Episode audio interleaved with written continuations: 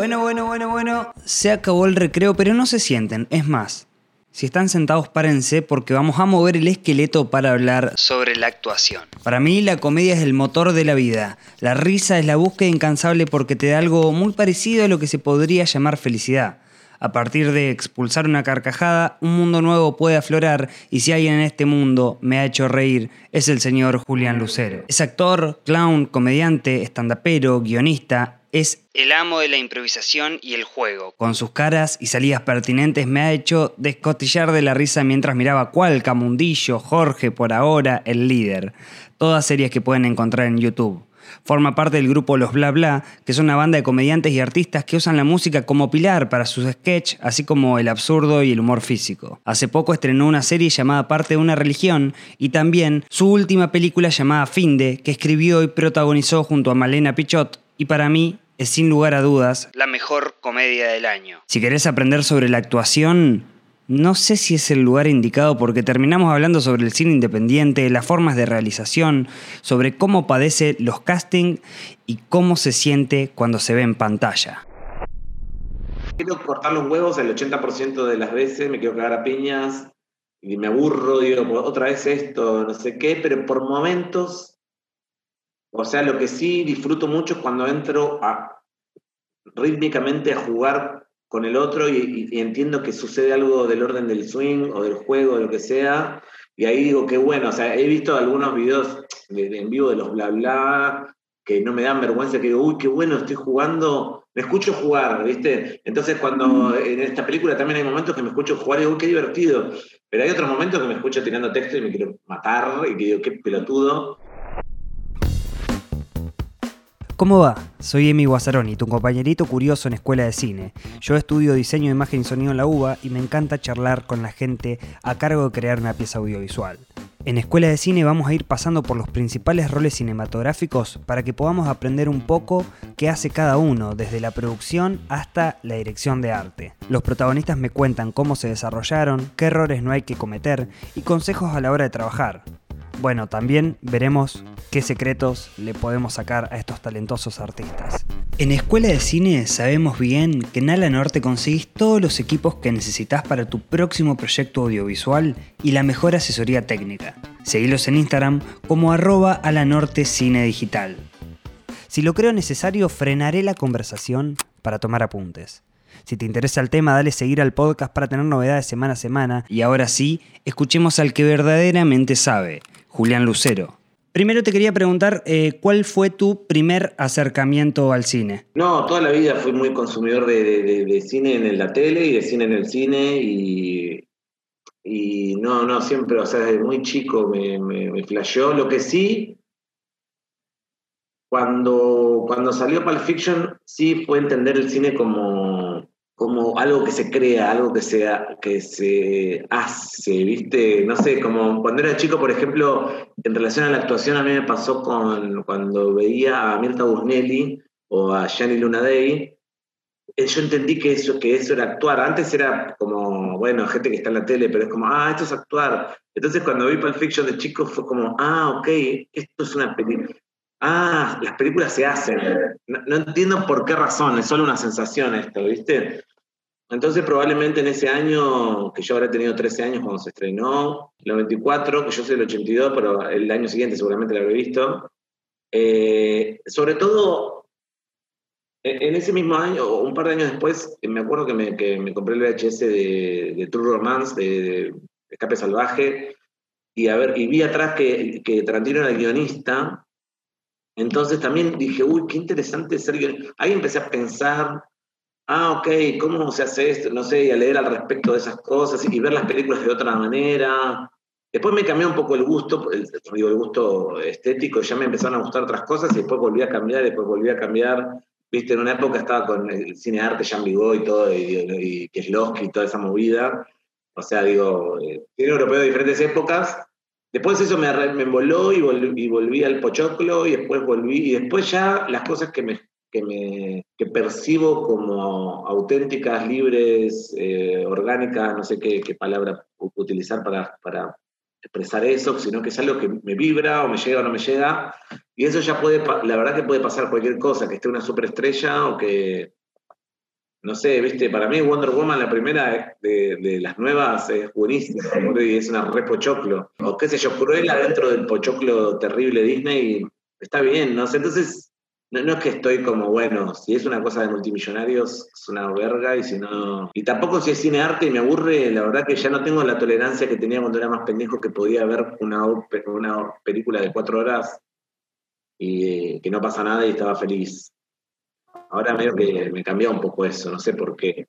Y cuando, cuando veías películas en un comienzo, en un primer descubrimiento, ¿flasheabas con los actores que hacían como diferentes personajes? Como decir, ¿en ¿este ya lo vi en otro lado o no? No, no me flasheaba tanto la actuación, la verdad. Me flasheaba el, ritmo, las, acciones, eh, cómo se cuentan las películas.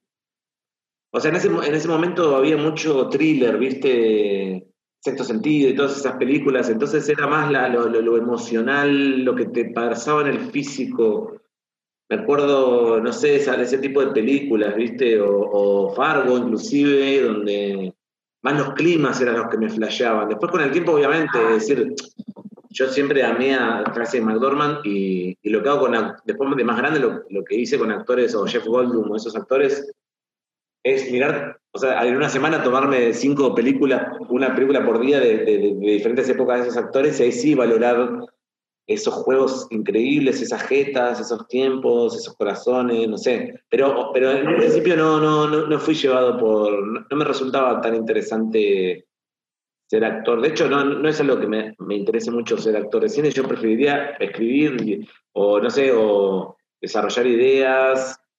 Pero es, eh, porque, no sé, no, no, no, no es que digo, no me siento tipo, uy, quiero ser actor todo el resto de mi vida, ¿me entendés? Hace un par de años estoy tocando la guitarra y capaz que en cinco años quiero ser guitarrista o, ser, o ser jardinero, no sé, boludo, o sea, entonces nunca, nunca lo, observé como algo idílico, pero sí tuve en algún momento más, ya los 19 por ahí, que, tenía un amigo de la biblioteca de sociales, que me pasaba películas, sí flasheé un poco con, con ese quiebre eh, que sucedió con la actuación un poco con Gigante, la de James Dean, y un poco con, con Marlon Brando, con Nido Serpientes, todas esas películas donde, ah, ok, empezó, vi ese eh, eh, empecé a notar esos cambios que, que, sucedieron, en la historia del cine. Ah, mirá, que todo era más acartorado, que igual a mí me gusta, viste, el cine de James Stewart, esos, que también está en paralelo a Ana Mañani o esos, esas actrices italianas que también tienen ese color más de cuerpo, viste, verdadero. Entonces eso sí me, me, flasheaba, viste, como, wow. Ahí empezaste como a indagar vos en tu propio recorrido doctoral, digamos. Es que mi recorrido doctoral siempre fue, estuvo ligado a la, o sea, en principio a la, impro, a, la varieté, al clown. ¿Y eso cuándo, cuándo arranca eso? Cuando tenía 19, más o menos. Y ya empecé a trabajar muy rápido de eso. Entonces, medio que nunca estuvo vinculado al cine, excepto porque hicimos películas muy independientes con mis amigos de esa época, hicimos dos pelis, hicimos eh, Lo mejor del mundo y El Moco, que son películas que hicimos tipo con no poco presupuesto, nada de presupuesto. Cuando alguien tiene una cámara, cuando alguien tiene un micrófono, cuando alguien tiene una locación y cuando alguien tiene tiempo. Eh, o sea que las primeras veces tocó gratis, por lo menos. La banda tocó gratis, digamos. Pero sí, 100% ya la creación de cine tampoco estaba vinculada a los que crean cine, sino que éramos más gente del, mundo de varieté y de, ese mundo más de sketch loco de, galpón o de galpón de circo o lo que sea, tratando de contar una historia que, bueno, también es a nuestra manera, entonces tampoco sabíamos de guion, entonces después es como cuando estás filmando, decís, uy, pero ¿qué, qué hacemos con esto? Entonces, no sé, después... Eh, de repente ahora, después de muchos años, ahora volvemos a, pensar la idea de, cine, cine también independiente y pequeño, entonces ya con otra data y ya decimos, ok, tenemos cinco días de rodaje, antes era como, bueno, tenemos durante dos años, filmemos lo que podamos, y ahora es más concentrar, con esta plata ya sabemos que podemos hacer tanta cantidad, puede ser un equipo más grande de gente porque calculamos que en algún proyecto podemos recaudar más, entonces no podemos, no sé, tener, como yo te dijera, dos cámaras que te reducen el doble de tiempo para poder filmar. Paremos acá. Fin de la última película de Julián Lucero y Malena Pichot, que tiene como antagonista Leo Baraglia, se filmó en cinco días. Sí, cinco jornadas de rodaje. Están completamente locos y eso también habla del talento que tienen. Sigamos. Igual ustedes están completamente locos. Hacer una película en cinco días es, es como la, la locura, la locura máxima. Es una locura absoluta. Es una aventura.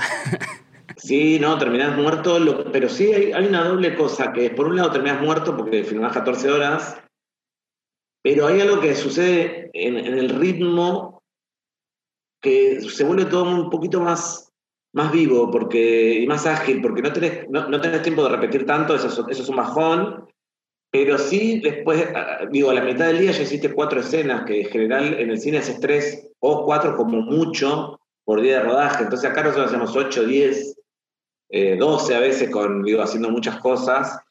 Y entonces entras en una vorágine que ya es como, no sé, se me viene esta imagen de, de las ¿Viste cuando los Beatles se fueron a Alemania que tipo tenían que ir a tocar atrás de un cine porno que tocaban 14 horas? Y claro, es un bajón para el cuerpo porque estás agotado, pero en un punto también tu, tu ritmo cambia porque, estás, porque ya estás en otra parte de tu cerebro, no estás, uy, voy a actuar para que esto no se pone tan mental porque ya tenés que poner, se vuelve siempre más físico. Ahora, o sea, nosotros, el ideal sería que hagamos 10 días de rodaje, no 5. Pero bueno, supongo que si sale bien esto, capaz que la próxima podemos hacer 5. Ahora, en esta, en esta peli con, con Male, eh, ¿vos también escribís, actuás, Sí. montás? No, montaje, mon- el que monta es Gary, que es Esteban Garay Santalón Ano, que es el que es el director histórico de, de Hualca y de por ahora con Fede Suárez y con Niquito Veloch, que producía, que ahora no pudo estar porque se fue de viaje. Eh, él es el que monta, pero nosotros, después él hizo un armado de todo y ahora nos estamos juntando todos los días a, al armado fino que La pulida. la pulida que es re importante porque el timing es, está re ahí. Igual ya en el armado general Para el humor es fundamental. Sí, sí, sí, sí, es como una especie de comedia, terror, thriller, no sé, una locura, pero está divertida. Es decir, en el primer armado yo ya me reí como 10 veces y eso para mí es un montón porque en general me quiero cortar los huevos y cagarme a piñas al mismo tiempo. Y acá estaba como, me por lo menos me reí. Ya no, digo, viste, y y ya, Es un montón al final.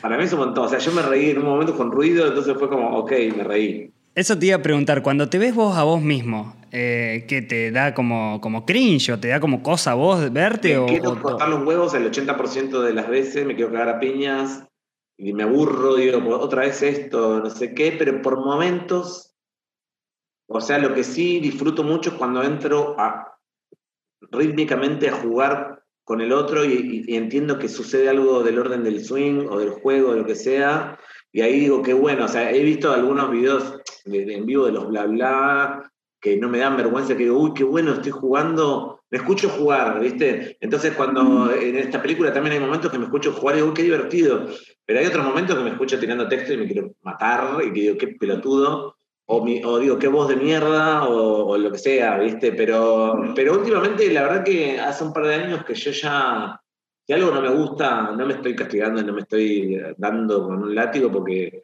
es lo mismo, a esta altura ya es lo mismo que hacer mal unos fideos, ¿viste? Digo, siempre digo lo mismo, pero es, Después va a hacer otros en un rato. pero aparte si me pegaron los fideos, no, me, no voy a estar todo el día, soy un imbécil, soy el peor. Entonces, ¿por qué actuando? si- aparte de actuar es parte de tu vida, o sea, en el caso de mi, de mi vida, digo, no, no, no, no es lo principal, es una de las cosas que suceden. Eh, entonces un poco aflojó eso. Pero no, en este caso me- a mí me, me- me- gustaron. Inclusive con esto de la, también de, de, de la serie de, de parte de una religión, hay- momentos que también me- lo veo y me gustan, hay otros momentos que no, que de lo que hago yo, ¿eh? Pero ya que, que hayan dos o tres momentos que me gusten, últimamente ya estoy re contento, ¿viste? Con muy poco. Y, y lo, lo tuyo igual siempre como fue más improvisación, ¿no? Como ir de- desde ese lado, como me contabas en un principio, de más de, de improvisar o de actuar, ese tipo de método Sí. de, de actuación. O tener las pautas, tener las pautas de un sketch que son, bueno, vamos a llegar a este punto, después a este punto, a este punto, y en el medio eh, ver qué hacemos, ¿viste? Eh, pero igual yo siempre también escribí los sketches que, que actuábamos, o eh, ya sea en los bla bla o en cualquier otro proyecto. O sea, sí, sí los escribía, no- entre todos, ¿no? Pero yo siempre tuve una relación con la escritura, nada más que ahora ahora también estoy desarrollando con una amiga, Lucía Uribe, una, serie para México, ¿viste? Que está, que está lindo también. Entonces, ahora lo que estoy haciendo es un poco llevar ese, ese conocimiento a algo más formal, que por ejemplo, hacer una serie de ocho capítulos es muy difícil a la, a, la diferencia del camino de un personaje en 45 minutos, una hora 20, es diferente a ocho horas, ¿viste? Entonces, ahora me estoy topando con eso y está re bueno porque nos cruzamos con gente que nos dan devoluciones muy copadas y gente que está también eh, trabajando, eh, haciendo, no sé, showrunner o, o gente que está en, en, mesa de escritura, capaz que para proyectos más grandes de otros lugares, empecé, ya están teniendo data de, de, estos últimos 10 años que cambió, viste un poco la, la lógica de lo Sí, claro, del armado, de, la realización misma. Bueno, eh, vos también eh, como sos una de las primeras caras del internet, digamos, como de las series web y del actor que yo te conocí por internet, digamos, yo no sé, sí, chico. Yo no, tengo, no, no, tengo, eh, no soy un actor ni de cine ni de tele, claramente. No, no, pero digo, qué, qué, bueno que está que también cambien las formas de, distribución y de poder ver y de poder conocer cosas o, actores o películas o series. Yo estoy re fana de, Hulu, viste, que es una plataforma que tiene cosas recopadas y me parece que tiene cosas mucho más auténticas y libres que, Netflix o que Amazon, que, últimamente me cuesta ver cosas tan, buenas en esas plataformas. Medio cortonadito.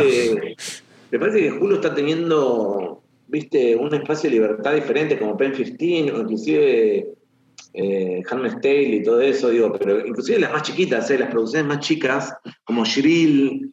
Shiril es una serie que está buenísima. Ahora estoy viendo también una chica de, Nueva Zelanda que la serie está bastante divertida.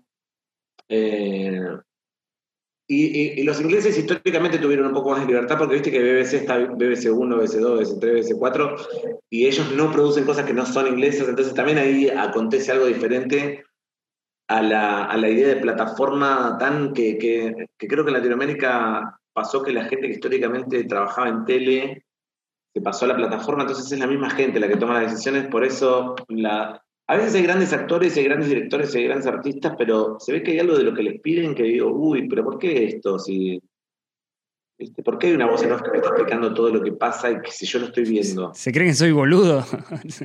Es raro eso, ¿viste? Cuando los yankees no lo tienen, entonces no, yo no creo que el público yankee sea más culto que el latinoamericano. No sé, o sea, el promedio de, libros que se leen en, Argentina, Uruguay, Chile o, Brasil, no sé si es mucho menos que el de Estados Unidos. Es decir, pues entonces, ¿por qué? ¿Qué es ese argumento? Sí, de explicar todo, de hacerlo todo medio. Está todo como así, como, como blandito, me parece, en, Netflix, sobre todo. Sí, está como sí, como lavado, eso, esa es la palabra, lavado. Cada rato aparecen cosas buenas. A mí los documentales de Netflix me gustan. Eh, me gusta una I Think You Should Live, creo que se llama. Eh, es una serie de sketch que me hace reír mucho él. Hay momentos raros, pero él es un chon que me hace reír mucho. Eh, hay algunas cosas hay, pero en general digo, uy, qué lástima que no den espacio para el juego, porque en realidad yo creo que les iría mil veces, igual les va re bien, ¿no? Yo estoy diciendo esto y no sé cómo voy a pagar el alquiler el año que viene. Dato 2. Acá Julián habló de ¿Por qué no te vas? con Tim Robinson, una serie de sketch donde el comediante estadounidense te pone en situaciones muy incómodas. Es buenísima, tiene dos temporadas y está en Netflix a ellos el negocio le va perfecto, pero, pero estamos, si estamos disconformes está bueno también que, lo digamos. Como, como... Sí, pero sobre todo cuando ves otra plataforma como Hulu, donde sí hay juego, libertad, gracia, sentido. No sé. Eh, sí, a HBO también le pasa, ¿no? HBO también le pasa aquí como sus series. Pero HBO eh, eh, por año saca tres o cuatro cosas que no lo puedes creer.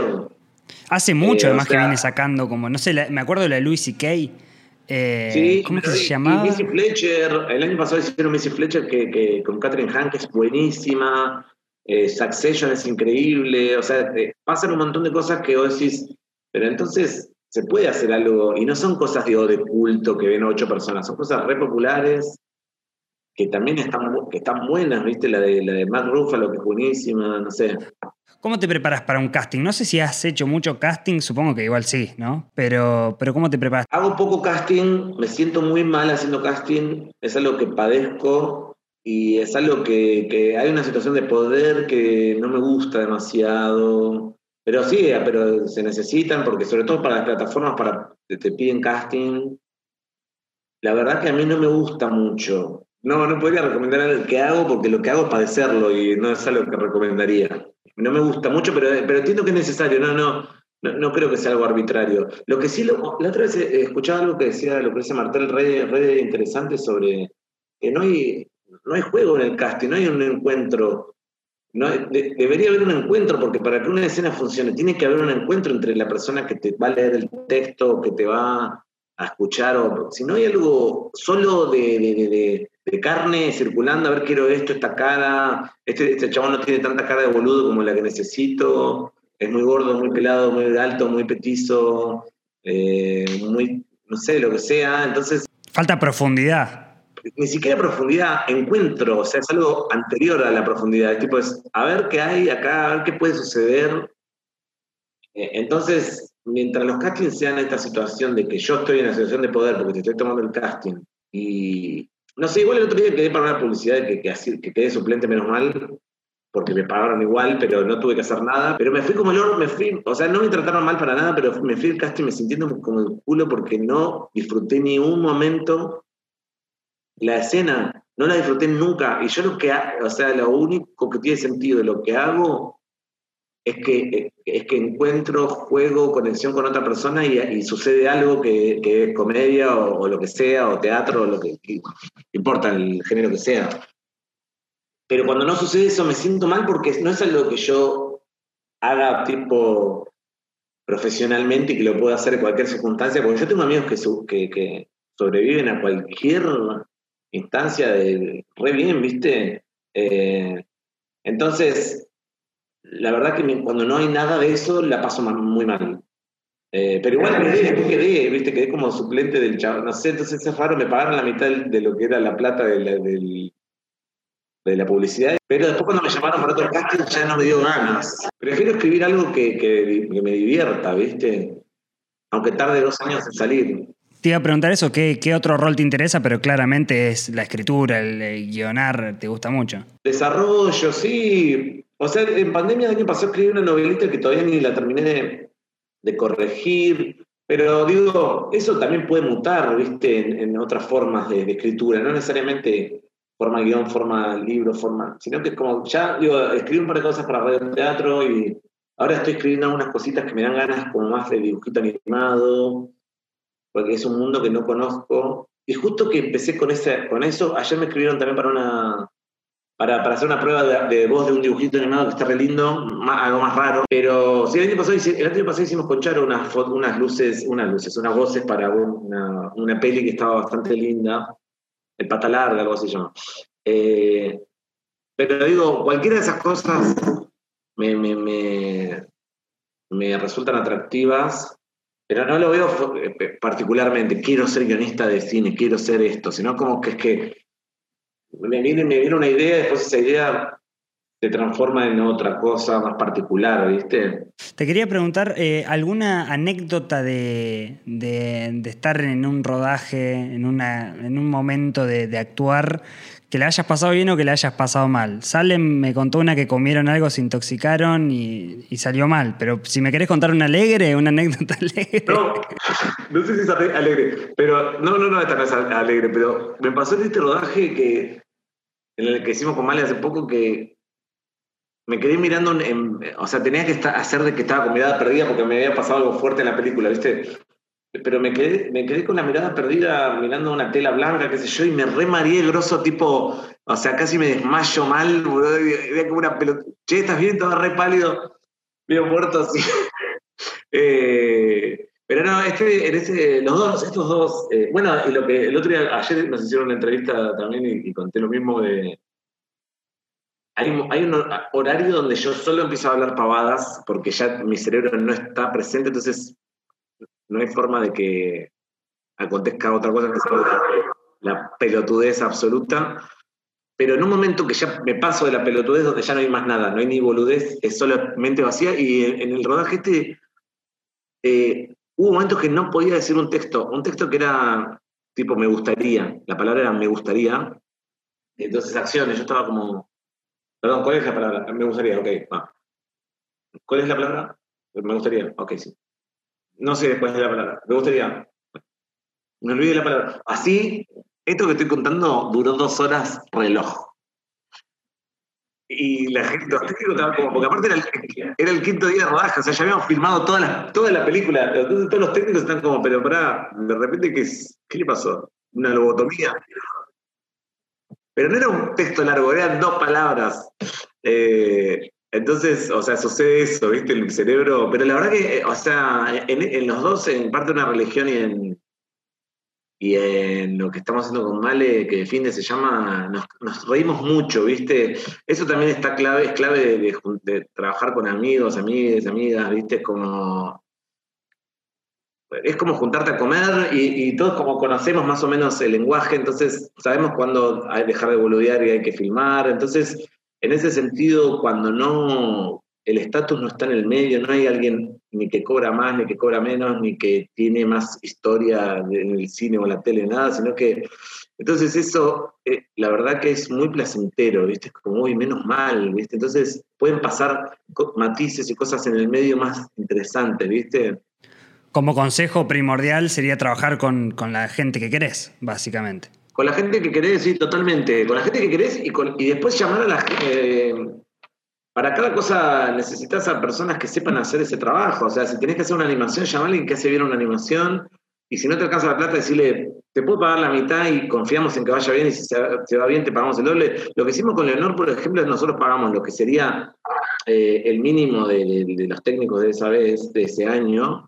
Pero cuando fue bien, le pagamos el doble del mínimo a la mayoría. Después le pagamos el doble de plata de lo que habían cobrado. Entonces no es que no tengo la intención de pagar, es como, che, ahora tengo este presupuesto, pero creo que va a ir bien. Entonces, ya la persona se involucra de manera diferente con el proyecto, ¿viste? Y, la, y después la gente también, por ejemplo, la, eh, la chica que hizo sonido en, fin de...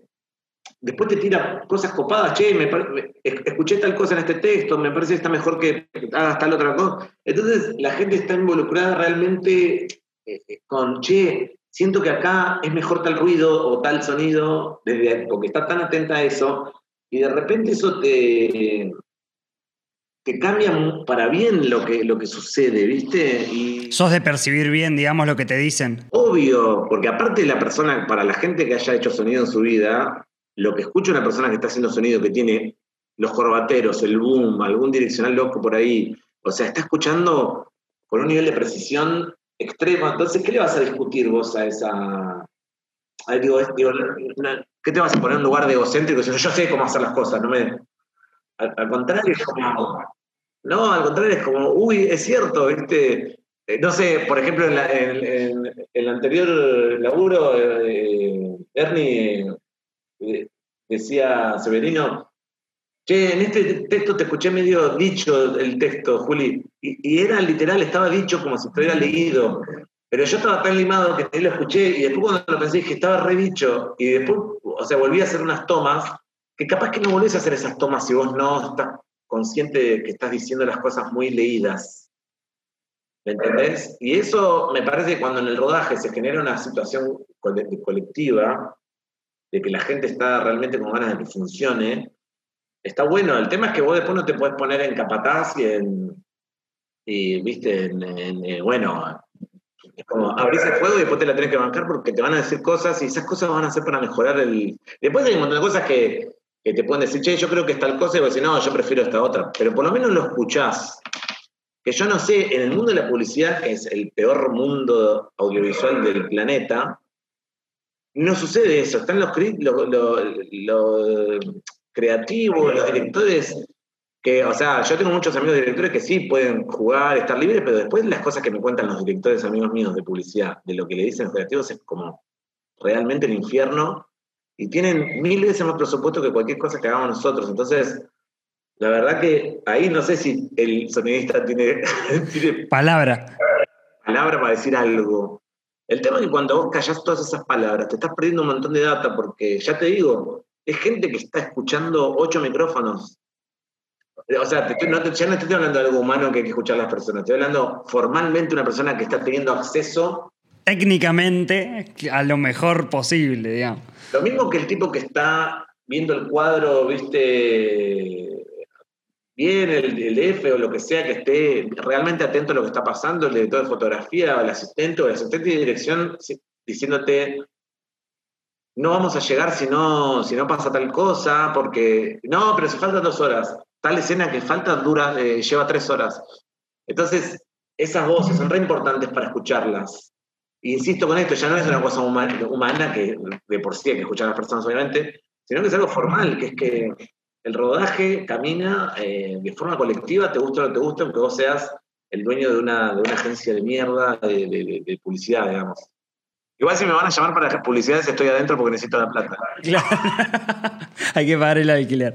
Eh, no, por último, eh, ¿qué, es el cine para vos o qué, o, qué crees que, que, se va a convertir? No sé, unas palabritas para el cine. Que, que sea, que sea eh, atinada, filósofas, todo. Quiero algo. no, eh, para mí el cine, o sea, es algo. En principio es, es un espacio de contención cotidiano porque yo veo muchas películas y series y, soy amante del audiovisual. Creo que yendo hacia atrás en la historia humana es como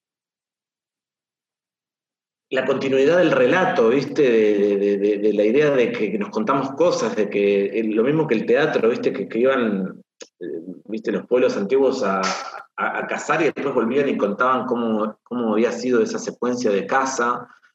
Y a mí siempre me encantó el relato, la idea de relato, las historias, que alguien cuente algo que me resulte atractivo, que alguien tenga gracia, ritmo, swing para contar algo.